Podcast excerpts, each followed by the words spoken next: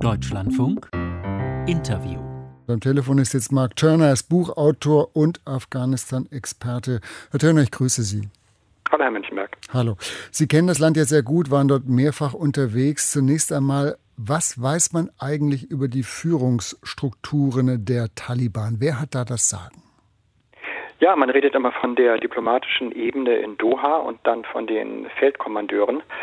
Ich habe den Eindruck, dass die im Augenblick diejenigen sind, die so ein bisschen im Vordergrund stehen. Es gibt äh, eine Riege, wir haben sie gesehen im, im Fernsehen, die im Präsidentenpalast gesessen hat. Und die haben so ein bisschen äh, die Linien vorgegeben. Das ist mir noch etwas zu unklar, äh, wer da nun im Augenblick das Sagen hat. Von diesen beiden Ebenen redet man grob gesagt. Was mir aber schon jetzt klar zu sein scheint, ist, dass die Taliban insofern etwas gelernt haben, sich verändert haben, als dass sie offenbar ganz gut mit den Medien verstehen, umzugehen. Mhm. Es ist ja auch die Rede davon, dass es mehrere Räte und mehrere Komitees äh, gibt, die unterhalb der direkten Führungs Linie sozusagen angesiedelt sind. Ist darüber irgendetwas bekannt? Das ist sehr unübersichtlich. Also man kann ganz grob sagen, es gibt die Vorgänge in Afghanistan, die Leute, die in Afghanistan den Kampf führen und es gibt Doha und es gibt sicherlich auch noch eine pakistanische Ebene, von der wir nicht genau wissen, inwieweit der pakistanische Militärgeheimdienst mit involviert ist. Aber vielleicht kann man diese drei Ebenen ganz grob unterscheiden. Mhm.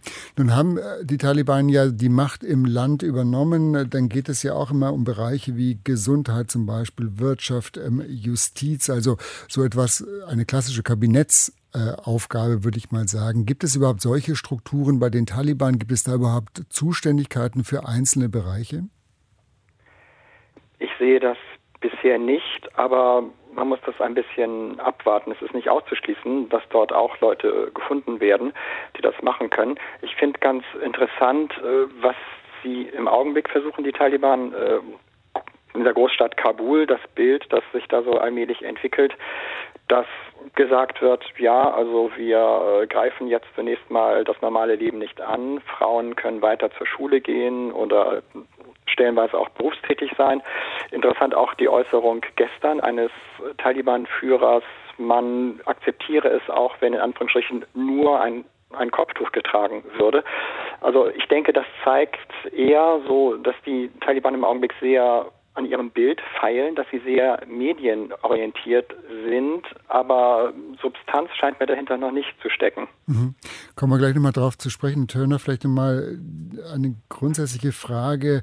Was haben diese heutigen Taliban mit den Koranschülern, die ja Mitte der 90er Jahre dann aufgetreten sind, was haben die noch gemein? Oder ist das mittlerweile heute eine ganz andere Generation? Also gemein haben sie wahrscheinlich die Ideologie. Es ist die Frage, wie viel Ideologie überhaupt in dieser Bewegung ist und inwieweit sie das Momentum einer Widerstandsbewegung gewonnen hat, inwieweit auch Verhandlungen mit Stammeschefs dazu beigetragen haben, dass große Gruppen, die vorher mit der Regierung gearbeitet haben, den Taliban zugeströmt sind. Aber ich würde schon sagen, die grundsätzliche Ideologie kommt äh, also ist erstmal angesiedelt, äh, räumlich angesiedelt in den Stammesgebieten und ideologisch, also in den pakistanischen, äh, afghanischen Stammesgebieten an der, in dieser Grenzregion.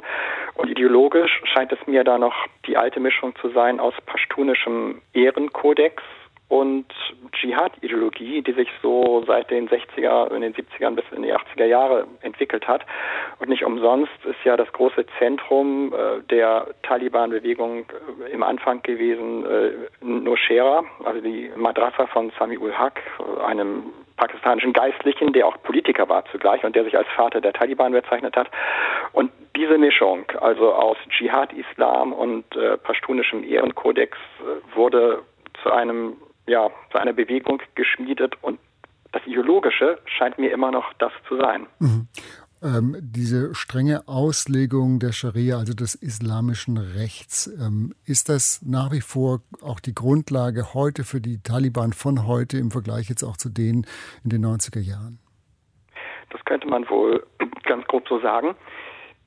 Die Taliban haben ja schon in ihren Pressekonferenzen gesagt, man sei zu Konzessionen bereit, soweit sie dem Islam der Scharia nicht widersprechen. Und da wäre genau die interessante Frage, was bedeutet das eigentlich? Auf was für Geistliche beziehen sie sich? Wer sind ihre Geistlichen? Wer sind ihre religiösen Quellen? Also da müsste man mal zurückfragen.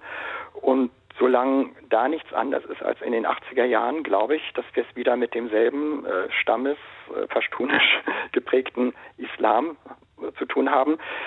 Ein bisschen aufgepäppelt durch äh, politische Strömungen der 60er und 70er Jahre. Aber das wäre mal interessant, sich zu fragen oder Sie zurückzufragen, wer sind eure geistlichen Quellen, wer sind eure religiösen Autoritäten, äh, worauf genau bezieht ihr euch, wenn ihr sagt Islam, Scharia, Koran? Mhm. Sie haben es ja vorhin auch schon angesprochen, im Tonfall sind die Taliban ja im Augenblick eher moderat verhalten, moderat ähm, aufgetreten. Manche Beobachter befürchten ja aber, das ist nur letztlich so ein Feigenblatt, dass man gerade vielleicht in den größeren Städten, wie jetzt auch Kabul, äh, gewisse Rechte wird zulassen, ähm, aber ansonsten ein rigides und brutales Regime aufbaut. Wie schätzen Sie diese Beobachtung oder diese Warnung ein?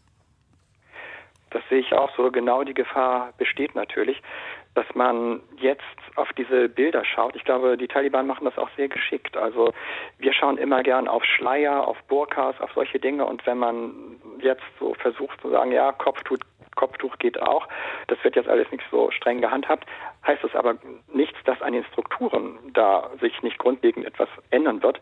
Das heißt, wir müssen nochmal zurück zu der Frage, wer sind eigentlich unsere Partner? Was wollten wir eigentlich in Afghanistan? Nicht nur wir, sondern es gibt ja eine Zivilgesellschaft, die nicht nur durch uns gekommen ist, sondern die ihre Wurzeln in den 60er, in den 50er Jahren hat. Es gibt eine islamische kulturelle Identität. Es gibt eine eine afghanische kulturelle Identität von Muslimen, äh, die etwas rationaler aufgestellt sind als die Taliban. Es gibt eine, einen Volksislam, der ganz anders ist als der Taliban-Islam. Also alles das gibt es schon. Und was wird von diesen Elementen von der Zivilgesellschaft aufgegriffen werden können. Gewaltenteilung, Ideale, die eher westlich orientiert sind, was kommt in dieser Mischung dann äh, am Ende zustande? Da sind mir, also da habe ich sehr, sehr viele Fragezeichen, ob die Taliban da grundsätzlich bereit sind, auf diese Leute zuzugehen. Hm. Wie steht es eigentlich ähm, um die finanziellen Mittel, die internationalen Geberländer haben ja auch sehr viel Land, äh, sehr viel Geld in das Land gepumpt. Jetzt hat zum Beispiel die Bundesregierung ja auch verkündet, dass man die Entwicklungshilfe erst einmal zurückstellen muss. Also da müssen sich ja auch die Taliban entsprechend positionieren, denn das Land muss ja irgendwie auch äh, aufrechterhalten werden. Da wäre die Frage, was man machen kann. Also es wäre sicherlich keine gute Lösung, jetzt einfach zu sagen, wir kappen alles, wir helfen keinem mehr. Vielleicht gibt es die Möglichkeit, NGOs gezielt anzusprechen, mit denen gezielt Kontakt aufzunehmen, da private Initiativen weiter zu unterstützen. Aber ich würde jetzt auch sagen, es ist keine gute Idee, und das wird jetzt auch im Augenblick gestoppt, keine gute Idee, Geld global jetzt an diese neue Taliban-Regierung äh, zu geben. Mhm. Herr Dörner, noch eine Frage, weil Sie auch viel in dem Land unterwegs waren. Wie steht es eigentlich mit dem Zuspruch der Bevölkerung äh, zu den Taliban? Wie groß ist da wirklich die Unterstützung? Also ich war 2015, 2016 zuletzt in der Region Kundus, also schon nach Abzug der Bundeswehr und habe dort mit pashtunischen Gemeinden gesprochen. Es gibt ja dort große pashtunische Enklaven und Minderheiten, die sehr wichtig sind.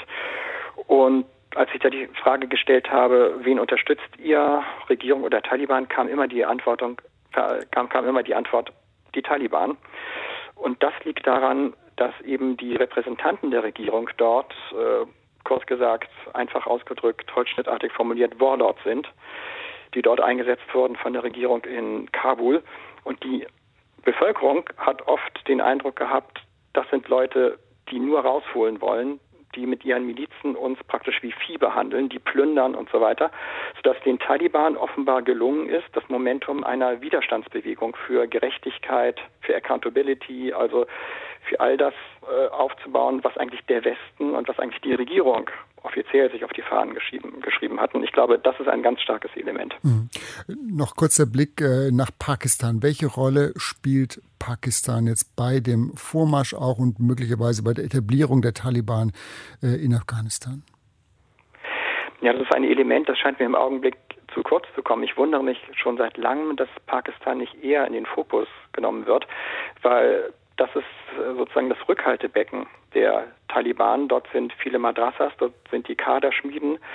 Und es ist sicherlich auch so, dass der pakistanische Staat, dass die pakistanische Armee, in der es auch wiederum viele unterschiedliche Fraktionen gibt, dass die das Langzeitziel verfolgen, Afghanistan unter Kontrolle zu bekommen, die Routen dort, die Verbindungslinien und äh, die pashtunische Bevölkerung, auch die pakistanische Bevölkerung ist zu einem Großteil Pashtun, die dort auch äh, unter Kontrolle zu bekommen. Und ich denke, da sollte man nochmal genauer raufgucken und auch Pakistan sehr kritische Fragen stellen. Inwieweit hat Pakistan da Hilfestellung geleistet? Information und Einschätzung waren das vom Publizisten Mark Turner. Herr Turner, Dankeschön für das Gespräch.